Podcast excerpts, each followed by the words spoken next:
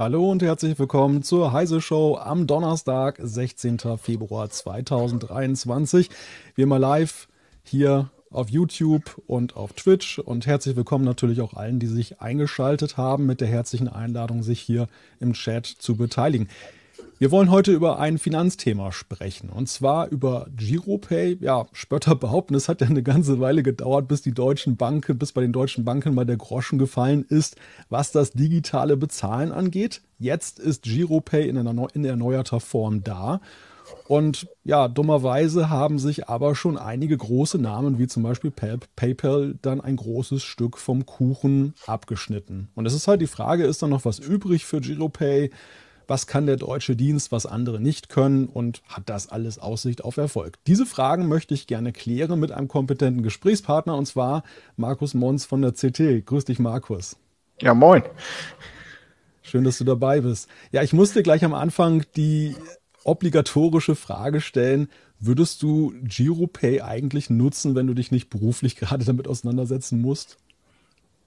Also ja, wenn ich da ganz ehrlich bin, wahrscheinlich nicht also nachdem ich mich beruflich damit auseinandergesetzt habe, habe ich gedacht, ja, kann man gut machen. Also es gibt so Sachen wie Bahntickets zum Beispiel, die bezahle ich jetzt damit, aber ähm, ich weiß nicht, ob ich sonst darüber gestolpert wäre. Ehrlich nicht. Woran genau liegt das? Also was, was ist so der, der Punkt, wo du sagst, es wirkt nicht so attraktiv auf dich? Ähm, es ist gar nicht so unattraktiv. Der Punkt ist eher, ähm, es ist nicht so bekannt. Und ähm, der Sektor, den es, äh, den es einnimmt, also es gibt Giropay ja, ähm, muss man dazu sagen, im Endeffekt schon, ähm, also Giropay, das neue Giropay setzt sich aus zwei Teilen zusammen. Einmal dem alten Giropay, ähm, was quasi eine, ähm, wie soll man sagen, begleitete Banküberweisung war.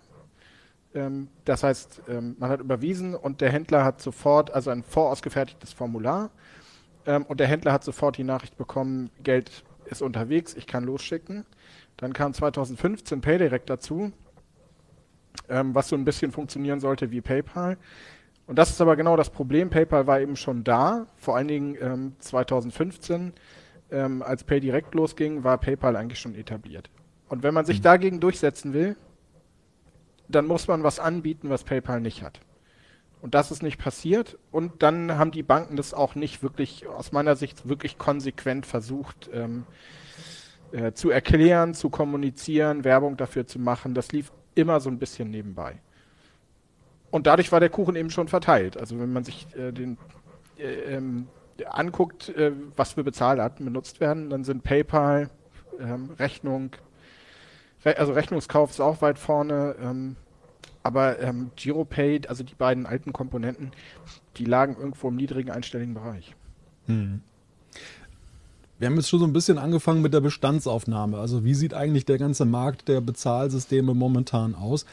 Wer genau steckt denn eigentlich hinter GiroPay? Ja, die deutsche Kreditwirtschaft. Also ähm, beide Systeme bauen halt direkt auf Girokonten auf. Ähm, das heißt, die Bank, bei der man ist, muss GiroPay unterstützen. Das ist die Hauptvoraussetzung. Ähm, und das andere ist natürlich, der Händler muss es anbieten. Also Händler haben ja die freie Wahl, welche Zahlarten sie anbieten und dann müssen sie GiroPay eben auch mit drin haben. Hm. Ja, dann bislang ja eben die beiden PayDirect und GiroPay. Wie waren die denn jetzt genau unterwegs? Du sagtest ja schon, also die haben eigentlich nie ein großes Stück vom Kuchen abbekommen. Lag das auch so daran, dass die Systeme halt miteinander oder so in Konkurrenz zueinander standen, beziehungsweise dass es eigentlich nur, dass man nur mit Größe eine wirkliche Chance hat am Markt? Ja, also ähm, das, also die Skalierung ist auf jeden Fall wichtig, um eine Chance am Markt zu haben. Ähm, ich fand sie beide in ihrer ursprünglichen Form vergleichsweise umständlich. Das ist natürlich auch noch ein Punkt. PayPal ist halt einfach. Und selbst eine Kreditkartenzahlung im Internet ist einfach.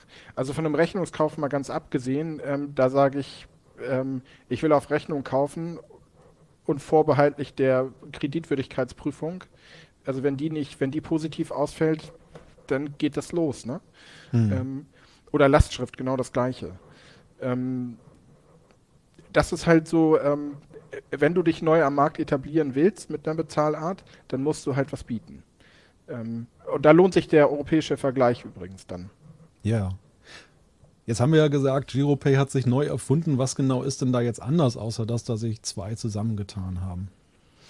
Ähm, ja, also zunächst mal interessanterweise, es gibt beide Bezahlarten so immer noch. Die sind jetzt halt zusammengelegt. Das heißt, wenn ich beim Händler auf Giropay klicke, dann kriege ich die Auswahl. Entweder mache ich es mit dem alten Überweisungssystem oder ich mache es mit dem System, was auf ähm, E-Mail-Adresse und Passwort beruht und gegebenenfalls einen zweiten Faktor. Ähm, wie das ja zum Beispiel bei Kreditkarten und übrigens auch bei PayPal. PayPal muss ja auch mittlerweile öfter ja, durch eine Zwei-Faktor-Authentifizierung, wenn du irgendwas bezahlst. Ähm, und ähm, du hast dann die Auswahl, welches du nehmen willst. Ähm, es kommt noch eine dritte Sache dazu, das ist die digitale Girocard. Ähm, das ist allerdings erst im Anlaufen. Mhm. Welche, welche Banken unterstützen das jetzt genau? Also wir haben jetzt ja auch gelesen in deinem Artikel, dass zum Beispiel Inc. da ausgestiegen ist aus der ganzen Sache. Sind die, sind die alle dabei oder sind zumindest relevante dabei? Ja, also zu Inc. muss man gleich mal äh, vorweg sagen, ähm, im, in der Printversion der CT ähm, ist die ING noch als äh, sozusagen vollwertig mit drin. Das ist ein bisschen unglücklich gelaufen. Wir haben das irgendwie kurz nach Druckschluss erfahren, dass die aussteigen. Ähm, der Hintergrund ist da, also es äh, ist parallel ein europäisches Bezahlsystem in der Entwicklung. Und äh, in Fachkreisen gibt es halt die klare Vermutung, dass, I, dass die ING dort ähm, ein System, was in Benelux genutzt wird, ähm, so ein bisschen forcieren will. Und dann macht es für die natürlich keinen Sinn, zwei Systeme zu haben. Deswegen sind sie ausgestiegen. Ähm, ansonsten, äh, die Sparkassen sind dabei, die Volks- und Raiffeisenbanken sind dabei, die Deutsche Bank ist dabei, Commerzbank und Comdirect sind dabei. Ähm, Habe ich jetzt noch irgendwen äh, Wichtiges für die Postbank ist auf jeden Fall dabei. Mhm. Ähm, also es sind schon große Player dabei. Ähm, wackelig ist Gerüchten zufolge auch die Hypovereinsbank. Und hinter der steht halt wiederum italienische Großbank, nämlich Unicredit. Was dann unweigerlicher zu die, dem Blick auf die europäische Situation führt. Du hast es ja schon einige Male angesprochen. Also wie passt denn oder wie, wie ist die Situation eigentlich in, in Europa insgesamt? Ich weiß nicht, hast du das eigentlich im Blick? Ich höre auch mal zum Beispiel von Schweizern, dass ja. die ja auch ähm, sehr stark mit alternativen Systemen unterwegs sind. Twint heißt das ja, glaube ich, dort in der Schweiz. Wie, wie steht Deutschland da im, im europäischen Vergleich da? Also wenn ich es kurz machen soll, ähm, rückständig. Das ist genau, das ist genau der, der entscheidende Punkt auch. Ähm, das ist, also meine These ist, ähm, wenn du gewinnen willst gegen PayPal oder Kreditkarten oder andere, ähm, dann musst du was drin haben, was die nicht haben. PayPal hat ja zum Beispiel auch die Möglichkeit, dass du direkt dir Geld hin und her schickst. Ähm, das hat GiroPay prinzipiell auch. Du bist aber beschränkt auf das Adressbuch in deinem Handy. Mhm. Ähm, und in, ich kenne es jetzt vor allen Dingen aus Dänemark, das liegt jetzt einfach geografisch ein bisschen näher. Ähm, und ich bin da gerne unterwegs. Ähm, in Dänemark gibt es Mobile Pay und Mobile Pay funktioniert einfach auf Basis der Telefonnummer.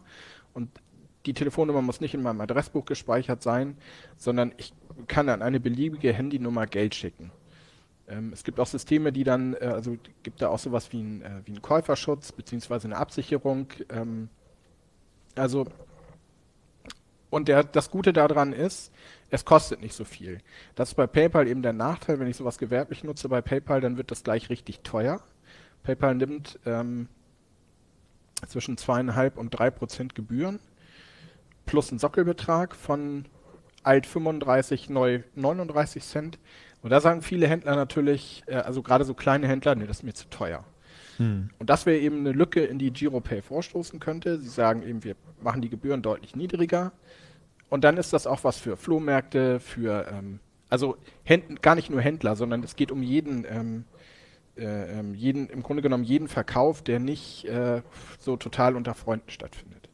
Ja. Ähm, der kostet bei PayPal halt eine Menge Geld und ähm, wenn man das billiger macht, ähm, hätte und flexibler, dann hätte man dort auch einen Fuß in der Tür und hätte sozusagen aus meiner Sicht einen Schlüssel, um äh, ähm, ähm, ja, um das Ganze, also um dem Ganzen einen Mehrwert zu geben und etwas, was PayPal ebenso nicht hat. Einfach weil es mhm. teuer ist.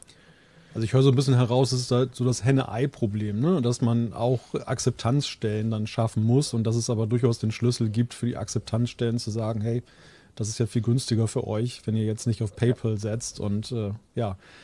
So, was ich so höre, zum Beispiel aus der Schweiz, ist das ja auch so der Punkt, warum Twint zum Beispiel da überhaupt so funktioniert. Also teilweise arbeiten die ja echt mit Methoden, die jetzt ja gar nicht mehr so digital sind. Da werden irgendwelche QR-Codes ausgedruckt und auf dem Bauernhof dann irgendwie kann man da auch dann seinen Gemüseeinkauf damit bezahlen. Aber es ist halt einfach so, allein die Zahl der Akzeptanzstellen führt dann eben dazu, dass die Leute dann auch interessiert sind an, den Dienst, an dem Dienst.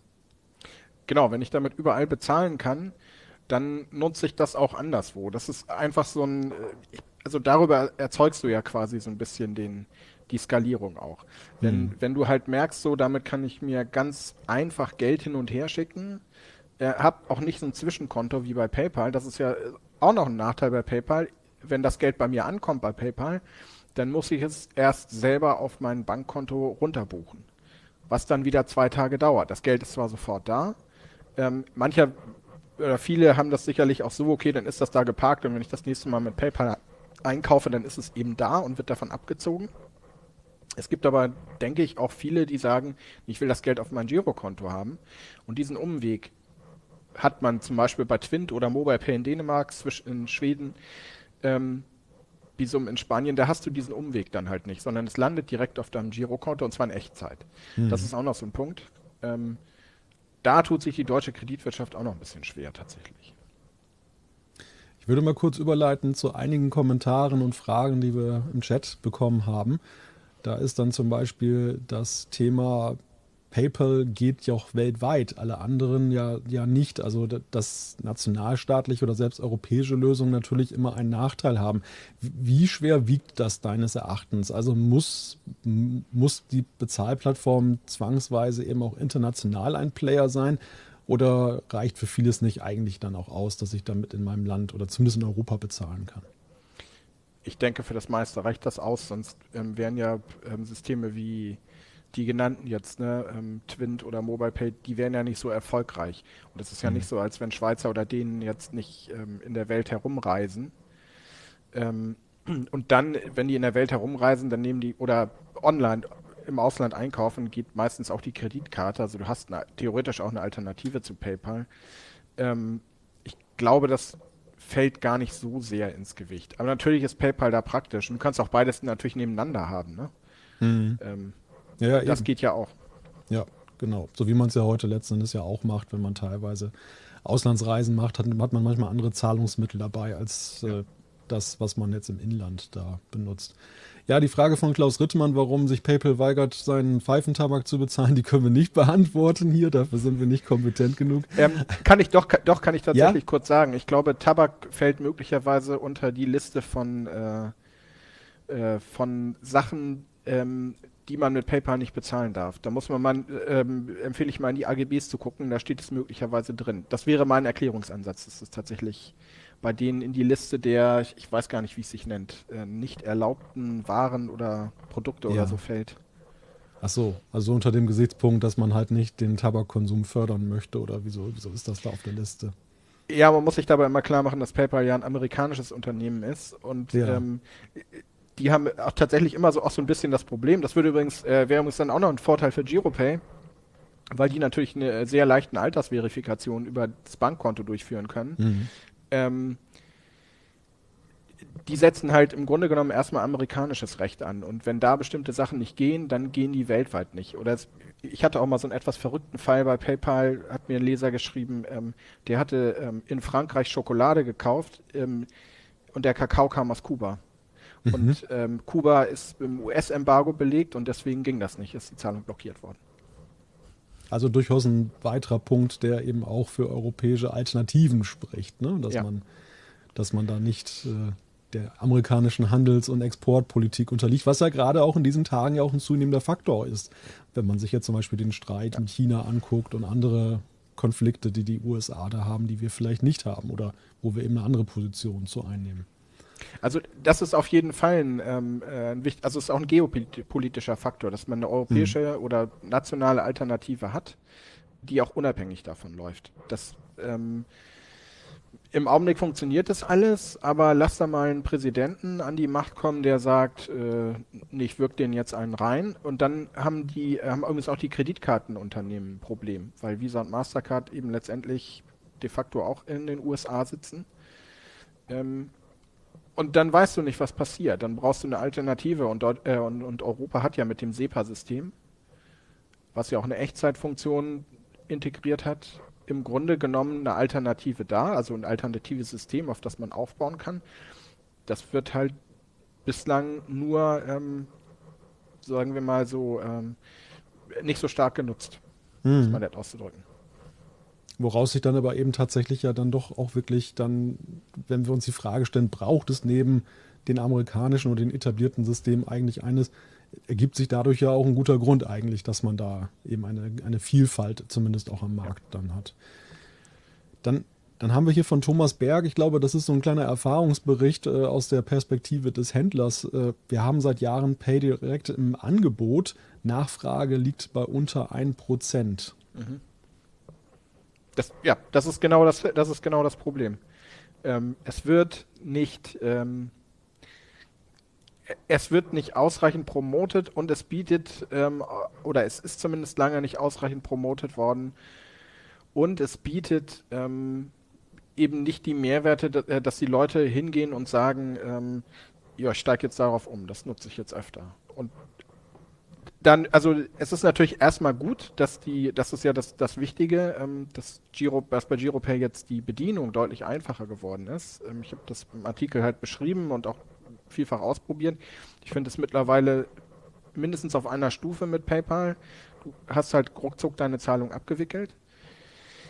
Ähm, und du weißt, es läuft halt direkt über dein Girokonto. Ähm, aber ja, PayPal ist halt etabliert. Die Leute sind es gewohnt, es ist eingespielt. Ähm, man braucht halt einen triftigen Grund zu wechseln. Ne? Mhm. Da gehen wir nochmal wieder zurück zu unseren Fragen äh, mit Blick jetzt auf Europa. Es gibt ja ein geplantes europäisches Bezahlsystem. Was, was genau hat es denn damit auf sich und inwieweit passen da Dienste wie GiroPay dann da rein? Ja, also es gibt die, ähm, also da muss man jetzt sozusagen zwei ähm, erwähnen. Ich fange mal an mit der European Payments Initiative, also der Europäischen Zahlungsverkehrsinitiative. Da geht es im äh, Grunde genommen darum, dass sich Banken zusammentun und ein System schaffen, was so ähnlich aussieht wie ähm, Twint oder MobilePay. Also jetzt äh, Schweiz oder Dänemark. Ähm, ursprünglich war mal geplant, dass man auch noch eine Karte zusammen rausgibt. Das wäre relativ teuer gewesen. Daraufhin sind diverse Banken, das ist ein Bankenkonsortium, was dahinter steckt, plus zwei große Zahlungsdienstleister. Ähm, und dann haben sich äh, eine Reihe von Banken zurückgezogen, gerade aus Spanien, weil die mit Bisum ein eigenes System aufgebaut haben. Ähm, und die haben gesagt, also Karte brauchen wir nicht. Äh, was soll das? Ähm, das wird viel zu teuer. Und ähm, mittlerweile ist man eben darauf runtergeschrumpft, dass man nur noch ein Wallet anbieten will. Was dann aber in ganz Europa nach Möglichkeit oder zumindest im Euroraum nutzbar sein soll. Ähm, ist auch noch ein bisschen die Frage. Im Augenblick ist Benelux, äh, aus Benelux sind Banken dabei, ähm, aus Frankreich und Deutschland. Ich hoffe, ich habe jetzt nichts vergessen. Spanien, glaube ich, vielleicht ist doch noch jemand übrig. Ähm, das muss sich dann, das muss dann halt entwickelt werden, auf die Beine gestellt werden und dann muss es sich auch etablieren. Ähm, das ist eben so ein bisschen die Frage. Die Banken waren ein bisschen zögerlich, da auch Risikokapital reinzugeben. Ähm, und die andere Sache, die es gibt, ist, äh, nennt sich EMPSA, das ist die European Mobile Payment ähm, Service, glaube ich, in, äh, Association. Bei denen geht es, ähm, das sind nationale Dienste, die sich quasi europäisch äh, organisiert haben, zusammengeschlossen haben. Was die machen wollen, ist ein sogenanntes Roaming. Das heißt, wenn du ähm, ähm wenn du als Schweizer in Dänemark bist, dann kannst du in Dänemark mit Twint bezahlen. Das wird halt abgerechnet und umgekehrt. Ähm, das funktioniert jetzt mittlerweile schon. Also da sind nicht nur so Peer-to-Peer-Dienste mit drin, sondern zum Beispiel auch Dienste wie Blue Code, das kommt aus Österreich, äh, gibt es auch in Deutschland. Also damit kann man zum Beispiel bei Rossmann bezahlen. Mhm. Ähm, ähm, das geht aber nur für Händler. Aber die, die wollen halt untereinander so ein Roaming herstellen. Das sind ähm, bislang 15 ähm, einzelne nationale Dienste, die sich da organisiert haben. Was ja erstmal sinnhaft klingt, ne? Also wenn, wenn man ja. schon nicht den ganz großen Anbieter auf die Beine stellt, aber dass man zumindest Schnittstellen zueinander hat und das dann eben ermöglicht, dass ich dann äh, ja so einen gewissen Grundstandard habe, den ich übergreifend nutzen kann. Ja. Also da gibt es halt Schwierigkeiten, weil ähm, da gibt es Rechtsvorschriften, die in den einzelnen Staaten unterschiedlich sind. Ähm, die sind technisch unterschiedlich aufgestellt. Also mhm. Dänemark und Norwegen zum Beispiel, Norwegen nennt sich das WIPS. Ähm, Dänemark und Norwegen haben das jetzt im Grunde genommen schon, ich glaube, die wollten sogar fusionieren. Ich habe letztes Jahr äh, mit jemandem von MobilePay mal gesprochen. Ähm, und die äh, wollten fusionieren. Ich habe jetzt ein bisschen aus den Augen verloren, wie weit sie damit sind. Ich denke mal, die sind fertig, so wie ich mhm. den und Norweger kenne. Aber was ja viele so von außen nicht verstehen, und ich, ich lese das auch so aus dem Chat ein wenig heraus, da sind dann halt so ehemalige Startups wie PayPal, die gehen an den Start, die skalieren ihr Geschäft groß, die machen das länderübergreifend international und es funktioniert einfach. Und etablierte Banken kriegen das ja scheinbar nicht wirklich hin. Also die reden, erstmal erkennen sie den Trend manchmal etwas später. Gut, das ist der Klassiker bei etablierten Geschäftsmodellen, dass man manchmal das, den Change nicht rechtzeitig sieht. Aber wenn sie ihn gesehen haben, wirkt das alles etwas umständlich. Es braucht lange und dann kommt irgendwas und das ist dann manchmal noch äh, kritikwürdig. Woran liegt denn das eigentlich? Also sind das irgendwie ist man vielleicht auch als nationaler Anbieter in einer schwierigeren Lage als der Amerikaner, der einfach rübergeht und auch manchmal erstmal macht, bevor er sich um die, die genauen Umsetzungsfragen schert? Ich, also meine These ist, dass das auch ganz stark mit der Größe und ähm, zusammenhängt. Ähm, übrigens auch in den USA. Etablierte Banken sind nicht ganz so risikoaffin. Je nachdem, wer dann auch dahinter steht. Ähm, die müssten halt in, ins Risiko gehen und auch ähm, in Kauf nehmen, dass sie in irgendwas Millionen, wenn nicht sogar Milliarden reinbuttern erstmal. Und dann funktioniert das nicht. Und dann müssen sie das Geld abschreiben. Und das ist für ein Startup, was Risikokapi Risikokapital einsammelt. Also das heißt, die Risikokapitalgeber wissen ja ganz genau, ähm, ähm, von zehn Unternehmen, in das sie investieren, schafft es eins am Ende wirklich äh, sich zu etablieren. Das heißt, ähm, die wissen, dass, dass da auch Kapital einfach verbrennt, beziehungsweise dann ähm, sich nicht auszahlt. Und das ist ein Risiko, was etablierte Banken nicht eingehen und auch nicht unbedingt eingehen dürfen. Das ist auch noch ein anderer mhm. Punkt, da steckt, steckt auch ähm, Regulierung dahinter.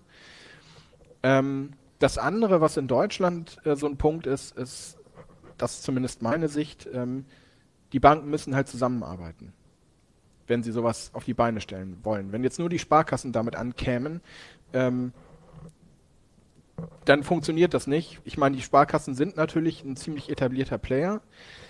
Ähm, und bei den Sparkassen ist dann aber gleichzeitig noch das Ding, das sind halt mehrere hundert Einzelsparkassen, die jeweils einzelne ähm, Kreditinstitute sind, für sich unabhängig. Ähm, bei denen muss man dann auch erstmal einen Konsens finden. Das ist bei den Volks- und Raiffeisenbanken übrigens genauso. Ähm, und dann hat man noch Privat, die Privatbanken in Deutschland. Und wenn du da einen Standard etablieren willst, den alle einhalten, den alle gut finden, und ähm, das ist schon mal grundsätzlich schwierig. Und dann hast du wahrscheinlich noch so ein Denken dabei, naja, ähm, das ist mein Vorteil, aber das ist auch der Vorteil meines Konkurrenten, dann will ich das nicht. Hm. Also so kommt es mir zumindest manchmal vor. Das ist jetzt Meinung, ne, ganz klar, aber ähm, ähm, da bin ich manchmal ein bisschen perplex, warum man da nicht einfach auch konsequenter, zielgerichteter zusammenarbeitet und solche Dinge dann einfach mal hinten anstellt und sagt, ähm, wir wollen ja auch was für, den Kunden, für unsere Kunden tun. Hm. Naja, eben. Und sind ja noch weitere Namen im Spiel, die ja noch gar nicht so wirklich hierzulande jetzt dann mit allen Möglichkeiten des Bezahlen, digitalen Bezahlens aktiv geworden sind. Also namentlich jetzt mal so die Smartphone-Betriebssystemhersteller Google und Apple, die ja zwar Google Pay und Apple Pay am Start haben, aber zum Beispiel diese direkte Möglichkeit, dass man sich untereinander jetzt per iMessage, zum Beispiel bei Apple, dann Geld zusenden kann. Das haben wir hier ja noch gar nicht. Das hat Apple ja bislang eben, ich weiß gar nicht, ob das auch jenseits der USA schon nutzbar ist. Jetzt stehe ich ehrlich gesagt ein bisschen auf dem Schlauch. Ähm, hat Apple das tatsächlich in den USA schon, dass du dir über ein Message äh, Geld schicken kannst, weil das natürlich auch immer, das ist immer so, ein Regul äh, so, ein, so, eine regulatorische Geschichte mhm. dann noch. Ähm, also als die äh, zweite europäische Zahlungsdienste-Richtlinie mit dem Open Banking ähm, 2018, 19, also dann so in die Gänge kam, ähm, da haben halt viele mich eingeschlossen gedacht, äh, okay, jetzt kommen die großen, die Big Techs und versuchen darüber halt Marktanteile an sich zu reißen. Dann hat sich aber herausgestellt, äh, das jedenfalls auch das, was ich dann aus der, ähm, aus der Community gehört habe, ähm, das wollen die eigentlich gar nicht so gern, weil wenn sie nämlich selber zum Zahlungsdienstleister werden, dann unterliegen sie plötzlich ganz einer ganz anderen behördlichen Aufsicht mhm. und müssen ganz anders zahlen und ähm, unternehmensinterner ähm, sozusagen rausrücken, äh, damit sie eben regulär auch geprüft werden können. Und das wollen die nicht, deswegen haben die eher mit anderen zusammengearbeitet. Deswegen ähm, sind sie auch, wenn man so will, ähm, tendenziell eher ein Vermittler und ähm, dadurch laufen sie regulatorisch unterm Radar, jetzt bei Apple Pay zum Beispiel oder auch bei mhm. Google Pay. Sondern die eigentlich Verantwortlichen sind eben die Banken, die mit denen kooperieren. Also könnte es sein, dass, dass äh, die großen Namen jetzt gar nicht so bedrohlich sind, dass sie dann den Markteintritt auch hier in Europa wollen, weil sie dann eben genau an diesen ja, Regulierungsfragen vorbei möchten oder nicht damit konfrontiert werden ja. möchten. Ja. Also ich sehe das noch nicht so. Ich meine, Apple ähm, lanciert ja diverse Sachen. Die haben in den USA zum Beispiel eine Kreditkarte an den Start gebracht, allerdings auch in Kooperation mit ähm, Goldman. Je Goldman, genau. Ja, ja. Ähm, und ähm, die wollen jetzt auch, wenn ich das richtig weiß, wollen die tatsächlich das Ganze auf tatsächlich auf ein eigenes, äh, also Gerüchte dass sie selber ja. dann auch zur Bank werden. Genau, da gibt es Gerüchte. Ist auch die Frage, ob sie es machen. Ne? Weil hm. auch in den USA ist die Finanzaufsicht jetzt nicht ohne. Ja, ja, ja, es ist, äh, das weiß ich zufällig gerade, weil wir jetzt in diesen Tagen erst da wieder eine News hatten, dass Apple jetzt seine Fintech-Projekte vielleicht ab Frühjahr an den Start bringen will, aber dass man da auch erstmal so eine neue technische Plattform bei sich selbst etablieren musste. Ja, da hängt eine Menge dran. Ne? Also das wird halt häufig unterschätzt, auch jetzt mit der Frage Kreditvergaben, ähm, Einschätzung, wie, wie ermittelt man die Kreditwürdigkeit und ja, man muss natürlich auch davon ausgehen, wenn Apple dann an den Start geht, beispielhaft andere großen ja auch wie Google, dann äh, fangen die nicht klein an. Ne? Da, dann sind die natürlich gleich mit einer Zahl von potenziellen Kunden auch da konfrontiert. Ja, und, und vor dem, trotzdem ist es natürlich ne, vor dem Hintergrund interessant, dass ähm, ähm, sie haben das, aber gerade wenn ich mir jetzt Google angucke, ähm, wie viele Leute nutzen Google Pay in Deutschland? Also das wäre jetzt mal eine interessante Frage. Also ähm, Apple-Nutzer sind eher bereit, dann auch Apple Pay zu nehmen. Ähm, womit auch immer das zusammenhängt. Generell sagt man so, dass äh, Apple-Nutzer noch ein bisschen technikaffiner sind, während bei, bei Android-Systemen hast du natürlich auch viele dabei, die ähm, äh, für die Google Pay, die da gar nicht dran denken, die da gar keinen Gedanken drauf verschwenden. Das ist möglicherweise und dann ist auch der Datenschutz ein bisschen unterschiedlich geregelt bei beiden. Ähm, das hält natürlich auch Leute ab. Ähm, aber interessanterweise haben die es trotzdem bislang jedenfalls nicht geschafft, ähm, auch gerade sich im Onlinehandel in Deutschland jetzt groß zu etablieren. Also du kannst mhm. zwar bei vielen Händlern oder bei manchen Händlern mit Apple Pay bezahlen, online, also im E-Commerce, aber ähm, so viele sind das letztendlich auch nicht. Was, was hält die Händler davon ab? Weißt, weißt du, was da so der, der Grund ist? Keine Ahnung. Ehrlich, also wenn ich ehrlich bin, ja. das weiß ich jetzt an der Stelle nicht. Ähm, ich weiß, dass Banken zögerlich sind, weil, mhm. also zumindest bei Apple Pay, weil ähm, die Banken kassieren halt ähm, an den Entgelten, die der Händler zahlen muss, äh, davon können sie sich halt eine Scheibe abschneiden. Und von dieser Scheibe schneidet sich Apple dann aber ein großes Stück ab, und zwar nach dem, was ich weiß, mehr als die Hälfte. Mhm. Und dann sagen die Banken, oh, okay, das wird teuer. Ja, das war auch so der Punkt, den ich immer mal wieder gehört habe, so aus den Kreisen der Sparkassen und Volksbanken, dass, dass man eben auch sich dann Apple nicht unterordnen wollte und lange Zeit sich geziert hat, dann zum Beispiel Apple Pay einzuführen. Da haben wir auch noch eine ganz interessante, ähm, einen ganz interessanten Chatbeitrag dazu. Da wurde dann so zur Ehrenrettung auch gesagt, der, der Sparkassen zum Beispiel, das sind ja immerhin die einzigen, die es geschafft haben, ihre Kunden ohne Kreditkarte in Apple Pay einzubinden. Ja. Stimmt. Ähm, richtig. Also ähm, ich habe es äh, selber auch schon, schon ausprobiert. Du kannst in Apple Pay halt die Girocard in, äh, integrieren. Da sind wir ähm, noch bei einem Nachbarthema von GiroPay. Ähm, die Girocard hatte halt lange den Nachteil, dass äh, du damit nur in Deutschland, also mit der reinen Girocard, konntest du nur in Deutschland und nur an der Ladenkasse bezahlen. Mehr ging damit nicht. Ähm, und ähm, wenn du damit im Ausland bezahlen wolltest, brauchst du, brauchtest du halt ein sogenanntes Co-Badge, also brauchtest ein Zweitsystem. Das war normalerweise entweder Maestro von Mastercard oder VPay von Visa. Ähm, Mastercard hat Maestro abgekündigt zur Mitte dieses Jahres. Ähm, und jetzt müssen sich die Banken so ein bisschen umgucken. Und praktisch ist es natürlich, wenn du die Girocard ähm, in so, so ein System wie Apple Pay oder letztendlich wahrscheinlich auch Google Pay integrieren kannst oder anderweitig online nutzen kannst.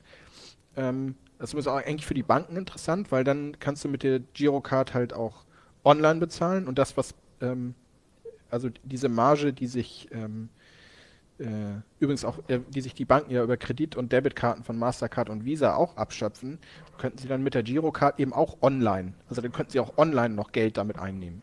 Mhm. Das können sie halt bislang kaum. Das ist sowieso noch so ein Punkt, ähm, die, die Girocard, von vielen Deutschen wird sie ja, glaube ich, liebevoll immer noch EC-Karte genannt, obwohl es ja eben nicht richtig ist. Ähm, die hat ja jetzt auch mit Blick auf Maestro ja jetzt eine Veränderung, äh, die da bevorsteht. Also vielleicht können wir das nochmal kurz rekapitulieren, was da, was da eigentlich genau Sache ist. Ja, also dadurch, dass ähm, Maestro halt wegfällt, es soll wohl für einzelne Banken noch ein paar Monate länger Übergangsfrist geben. Also was da passiert ist, ähm, du kannst ab, äh, also im Normalfall ab Juli 2000 23 kann eine Bank keine Girocard mehr ausgeben, auf der zusätzlich das Maestro-System ist. Ähm, bestehende Karten werden erstmal weiter unterstützt. Das Ganze läuft halt auch im Netzwerk von Mastercard. Also da sollte es auch bis zum Ablauf, also spätestens nach vier Jahren, wird eine Karte ja ausgetauscht. Ähm, da sollte es bis dahin weltweit auch keine Probleme geben. Du wirst damit weiter bezahlen können und du wirst damit weiter Geld am Automaten bekommen. Ähm, und jetzt müssen sich die deutschen Banken aber umgucken. Es gibt VPay von Visa. VPay funktioniert aber nur in Europa. Ähm, und äh, Visa versucht aber auch so ein bisschen, nach dem, was ich höre, ähm, VPay zurückzufahren zugunsten der eigenen Debitkarte. Genauso wie Mastercard das auch tut. Die haben ja beide auch eigene Debitkarten, mit denen du halt weltweit bezahlen und Geld abheben und alles machen kannst. Ähm, und was jetzt die deutsche Kreditwirtschaft machen muss, ist, ähm, sie muss sich zwei Sachen überlegen. A, ähm, wie können Leute mit der Girocard weiterhin im Ausland bezahlen und Geld abheben? Ähm, wie gesagt, VPay läuft erstmal weiter. Ähm, dann gibt es Modelle, wo, äh, ähm, wo tatsächlich eine Debitkarte von Mastercard oder Visa mit auf die Girocard kommt als Co-Badge. Also eine vollwertige Debitkarte, mit der ich dann auch im Internet einkaufen kann zum Beispiel. Mhm. Ähm, eine dritte Variante, das machen die Direktbanken vor allen Dingen, die geben jetzt standardmäßig Debitkarten von Visa oder Mastercard aus. Ich glaube, wenn ich jetzt mal kurz überlege, die sind alle von Visa. Äh, also zumindest bei den drei großen, DKB, Comdirect und ING. Ähm, das wäre und die Girocard kriegst du dann höchstens noch auf, auf Anfrage und kostenpflichtig. Also bei der Comdirect kriegst du sie auch kostenlos bislang. Mal hm. sehen, ob das so bleibt. Ähm, Habe ich jetzt noch irgendwas vergessen? Ähm, ja, das sind letztendlich so die drei, äh, die drei Möglichkeiten, die da im Raum stehen. Also jeder wird weiterhin irgendwie bezahlen können. Für die Banken ist das natürlich ein Aufwand. Mhm. Ja, und es klingt auch irgendwie so ein bisschen so, als wenn es immer komplexer wird. Also das ist übrigens ja so genau, ein Thema, was, was, was wir in letzter Zeit häufiger hier auch in der Heise Show haben. Wir hatten das jetzt ja auch letztens mit den Streaming-Diensten, dass äh, es, es fragmentiert sich halt alles immer mehr und es wird irgendwie immer komplexer, die, die ganze Welt, ja. Es gibt das erklärte Ziel ja auch bei GiroPay, dass das Ganze zu einem Omnichannel-Zahlungssystem ausgebaut wird. Über den Begriff bin ich so ein bisschen gestolpert. Was, was muss ich mir denn darunter genau vorstellen? Also was, was ist ein Omnichannel-Zahlungssystem? Also ja, Omnichannel heißt jetzt äh, speziell E-Commerce, äh, dass du oder beim Bezahlen, nee, nicht nur im E-Commerce, sondern darüber hinaus. Ähm, heißt beim Bezahlen im Endeffekt, ähm, äh, dass du so, also dass du online und äh, im Laden gleichermaßen bezahlen kannst. Also wenn ich jetzt irgendeinen großen Player nehme, wie zum Beispiel Mediamarkt Saturn, die ja auch beide ähm, sowohl online als auch im Laden verkaufen oder Sportcheck wäre jetzt zum Beispiel auch so ein Beispiel, ähm, dass es im Grunde genommen egal ist, ähm, wo du mit der Karte bezahlst, dass du damit halt sowohl online als auch offline, sage ich jetzt mal, ähm, bezahlen kannst. Damit hast du halt verschiedene Kanäle und ähm, das Ganze ähm, deckt sich halt so ein bisschen mit dem, was im E-Commerce im Augenblick ähm, viele versuchen, dass du ähm, ähm, das lenkt mich gerade mein Telefon ab. das kommt vor, das kommt vor. ähm, dass du im, äh, im E-Commerce halt ähm, Sachen online bestellen kannst und kannst sie dann im Ladengeschäft zurückgeben oder, mhm. ähm, oder umgekehrt. Also solche Sachen, ähm, dass du halt auf verschiedenen Kanälen, aber mit dem gleichen Händler zusammenarbeiten kannst. Was ja heute schon so vereinzelt immer mal möglich ist, dass ein, einzelne, sag mal, Filialisten, die jetzt dann auch online etwas verkaufen, einem anbieten, bringen doch die Ware in die Filiale zurück und dann äh, hast du aber auch nicht das Problem, dass du über die verschiedenen Zahlungsträger dann gehst. Du kannst es dir notfalls auch auszahlen lassen, einfach dann dort, ja. ja. Gucken wir nochmal auf ein paar Zuschriften, die wir bekommen haben. Ähm, da ist zum Beispiel die Aussage, es wäre schön, wenn sich eine Kryptowährung in diesem Bereich durchsetzen könnte. Das kann ein Gamechanger werden. Ich las vorhin auch was von dem digitalen Euro, den jemand ins Spiel brachte. Ja, was, was denkst du? Ähm, bei Kryptowährungen bin ich mir da im Augenblick nicht so ganz sicher. Ähm, also ohne da jetzt jemandem das Knie treten zu wollen. Ähm, aber wenn ich jetzt die letzte ähm, ziemlich gute Erhebung der Bundesbank angucke, dann sind Kryptowährungen halt für deutlich über 90 Prozent der Leute nichts. Zumindest im Augenblick nicht. Ähm, ob das dann eher abschreckt, was jetzt einfach durch ähm, das hat einfach schon irgendwie was, äh, was ausgelöst, ne? Dass äh, jetzt die ganzen Sache einmal, dass die, dass die Kurse so eingebrochen sind und das andere eben, ähm, dass bestimmte Firmen auch ein ähm, bisschen dubios pleite gegangen sind. Keine Ahnung, ob das, äh, ob das jetzt tatsächlich so sinnvoll wäre, aus deren Sicht auf jeden Fall. Ähm, mhm. Digitaler Euro ist tatsächlich so ein Punkt, ähm, an den auch die europäische Bezahlinitiative andocken will.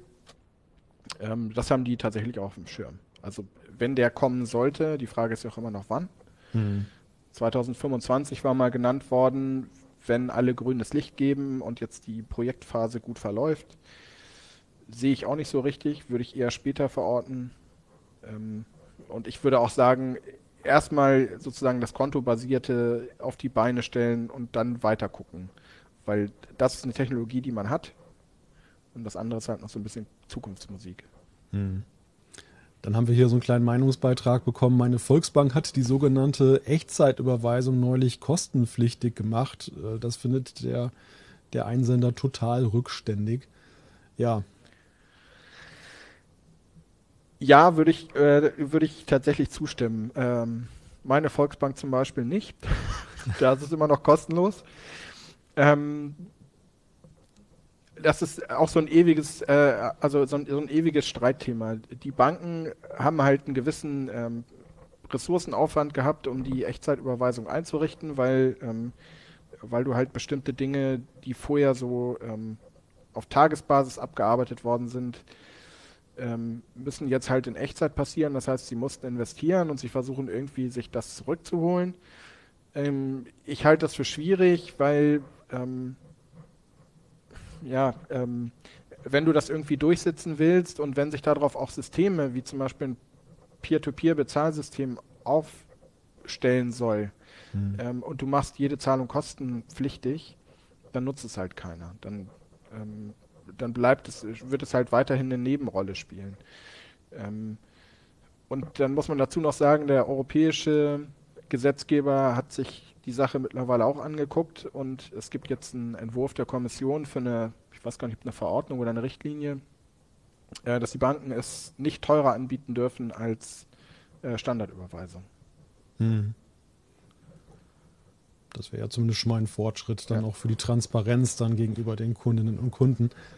Ja, ein Punkt, der hier auch des Öfteren zur Sprache kam, jetzt mit Blick auf, äh, warum ist PayPal denn so erfolgreich, ist äh, der Punkt Kundenschutz, Käuferschutz.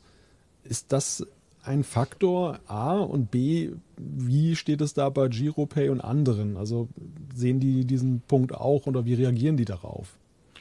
Also GiroPay hat auch einen Käuferschutz.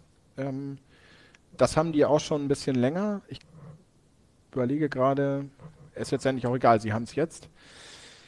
Ähm, es gibt noch einen anderen Vorteil gegenüber PayPal. Bei PayPal ist das ähm, ähm, Einrichten eines Händlerkontos halt vergleichsweise einfach. Ähm, also du musst da nicht irgendwelche komplizierten Sachen durchlaufen, ähm, während du bei GiroPay brauchst du halt einen Acquirer, also einen, äh, einen Dienstleister, der dich quasi anbindet, wenn du jetzt Händler bist. Hm. Ähm, und das schreckt natürlich unseriö viele unseriöse Händler schon mal ab. Das heißt, es sortiert, also es gibt eine gewisse Vorauswahl schon mal. Und wenn dann immer noch irgendwas schief geht, dann hast du tatsächlich einen Käuferschutz wie bei, äh, so ähnlich wie bei PayPal. Ich weiß jetzt nicht, wie der im Einzelnen funktioniert. Vielleicht ist das sogar ein bisschen unbürokratischer als bei PayPal. Weiß ich aber nicht. Hm. Ja, und dann kommen wir zu dem ganz großen Punkt, der ja mit Giro oder wo GiroPay auch mit wirbt gegenüber eben gerade den amerikanischen Mitbewerbern. Das ist das Thema Datenschutz. Ähm, wo genau sind da die Vorteile und äh, ja, wie, wie ist das wirklich zu gewichten? Also ist das wirklich so ein großer Vorteil gegenüber PayPal und Co? Das hängt ja immer vom eigenen Befinden ab. Das wäre man das, das ist, würde ich immer vorwegstellen. Manche Leute sagen, hm. ist mir egal, dann landen die Daten halt ähm, unter Umständen auf Servern in den USA, ist mir nicht so wichtig. Ähm, für andere ist das aber schon ein wichtiger Faktor.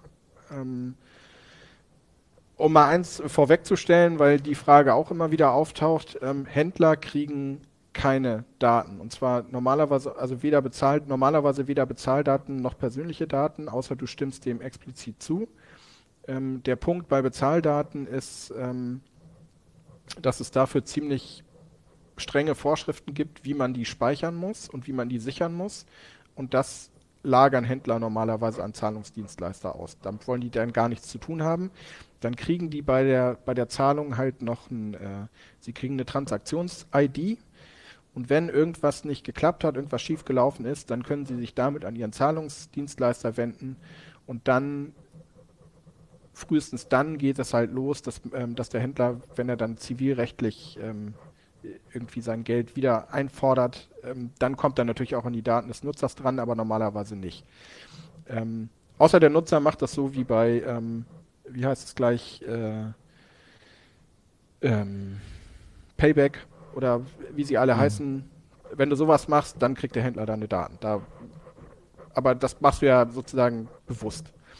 Ähm, dann laufen die Daten weiter und da ist es halt so, bei GiroPay bleibt eben alles auf deutschen Bankservern ähm, und unterliegt eben der DSGVO zum einen ähm, und zum anderen eben dem, was man landläufig als Bankgeheimnis bezeichnet. Das heißt, die Banken dürfen das auch nicht ohne dein explizites, informiertes Einverständnis an irgendwen weitergeben. Und das machen sie auch nicht, weil sie wissen, dass, ähm, dass sie da halt quasi ein Alleinstellungsmerkmal gegenüber PayPal haben. Hm. Bei PayPal ist es wiederum so, die haben ihren Server in den USA, da können Daten drüber laufen. PayPal ist jetzt auch nicht so also was sie halt machen ist, sie nutzen das selber für Marketing, wenn du dem nicht widersprichst. Ähm, was sie so bei dir sehen. Ähm, und der andere Punkt ist eben immer, haben US-Behörden im Zweifelsfall Zugriff auf die Server von PayPal und können halt sehen, wer da was irgendwie gekauft hat und bei welchem Händler. Ähm, das muss man halt, das ist eine eigene Abwägung. Wer sagt, ähm, da habe ich keine Angst vor, das macht mir keine Sorgen, für den ist das relativ unwichtig. Ähm, für wen das wichtig ist, für den ist GiroPay eben tatsächlich eine, auch nochmal eine gute Alternative. Mhm. bei den Kreditkartenunternehmen ist das so ähnlich. Ähm, die haben im Prinzip auch einen Grundstock an Daten. Die müssen ja auch, was die halt machen, ist in ihren Netzwerken, ähm, also die eigentliche Bezahlung wickelt deine Bank ab, auch bei einer Kreditkarte oder so einer Debitcard. Ähm, aber die Netzwerke sind eben dazu da, die, äh, die Anfragen quasi weiterzuleiten. Also wenn ich zu irgendeinem Händler gehe, dann leitet das Netzwerk anhand der Kartennummer die, ähm, die Anfrage zur zuständigen Bank weiter. Das ist eben so, ähm, das heißt, die haben letztendlich auch irgendwie Daten von dir. Also, also am Ende hängt es wahrscheinlich auch so ein bisschen davon ab, wie das allgemeine Bewusstsein für Datensparsamkeit, Datenschutz ja. sich auch entwickelt. Wie sich, ob das jetzt wirklich so ein großer Vorteil ist, den, den GiroPay ausspielen kann oder ob es letztendlich dann ja, ja, wo der übel eine Nische dann eher bleibt, ne? Weil, weil die Leute halt sagen, ja, schön, aber kostenlose also, Rücksendung und so weiter ist mir doch wichtiger. Ich denke mir eben auch, also ähm, wenn GiroPay tatsächlich ähm, sich einen Vorteil raus erarbeiten will, der Leute rüberzieht von PayPal, speziell jetzt, ähm, dann müssen sie einfach noch mehr tun. Dann müssen sie vor allen Dingen ähm, Funktionen anbieten, ähm, ob, also die PayPal entweder gar nicht hat oder die ähm, gerade Händler nicht nutzen. Hm. Also klare Empfehlung an die Macher von GiroPay, was man da noch machen könnte. Ja. Und äh, ja. Also, am, also ich glaube, das haben die jetzt auch so ein bisschen begriffen. So mhm. nach dem, was ich aus dem Markt höre, ähm, haben die auch ein bisschen begriffen, dass sie da jetzt am Ball bleiben müssen und dass sie nicht aufhören dürfen. Und ähm, weil sonst, ja, jetzt haben sie ein, äh, ein sehr einfach zu benutzendes Interface. Das ist schon mal schön. Das ist auf jeden Fall auch gut. Das haben wir auch sehr lobend äh, in unserem Artikel erwähnt. Aber sie können da nicht stehen bleiben. Gerade, also aus meiner Sicht, gerade im Bereich äh, Peer-to-Peer be bezahlen, ähm, da sollte mehr kommen. Also wir gehen ein wenig hoffnungsfroh raus aus diesem kleinen Rundumblick auf das Thema GiroPay und behalten das auf jeden Fall im Auge. Und ja, wenn wir da feststellen, dass sich da etwas tut, dass es da Vermeldenswertes gibt, dann werden wir natürlich auch gerne hier nochmal in der Heise Show wieder auf das Thema zurückkommen. Markus, ich sage danke. Äh, du hast uns so ein bisschen Licht in das Dunkel gebracht, dieser ganzen Zahlungssysteme und der vielen Entwicklungen, die es da in letzter Zeit gegeben hat herzlichen Dank natürlich auch an alle, die im Chat eifrig mitdiskutiert haben, auch untereinander mitdiskutiert haben. Das sind sehr lebendige Diskussionen über das Thema Zahlungssysteme gerade im Gange. Das war die Heise Show für diese Woche, für den 16. Februar 2023. Wir hören und sehen uns gerne wieder nächste Woche, dann wieder wie immer live ab 12 Uhr am Donnerstag. Danke und bis dann. Tschüss. Tschüss.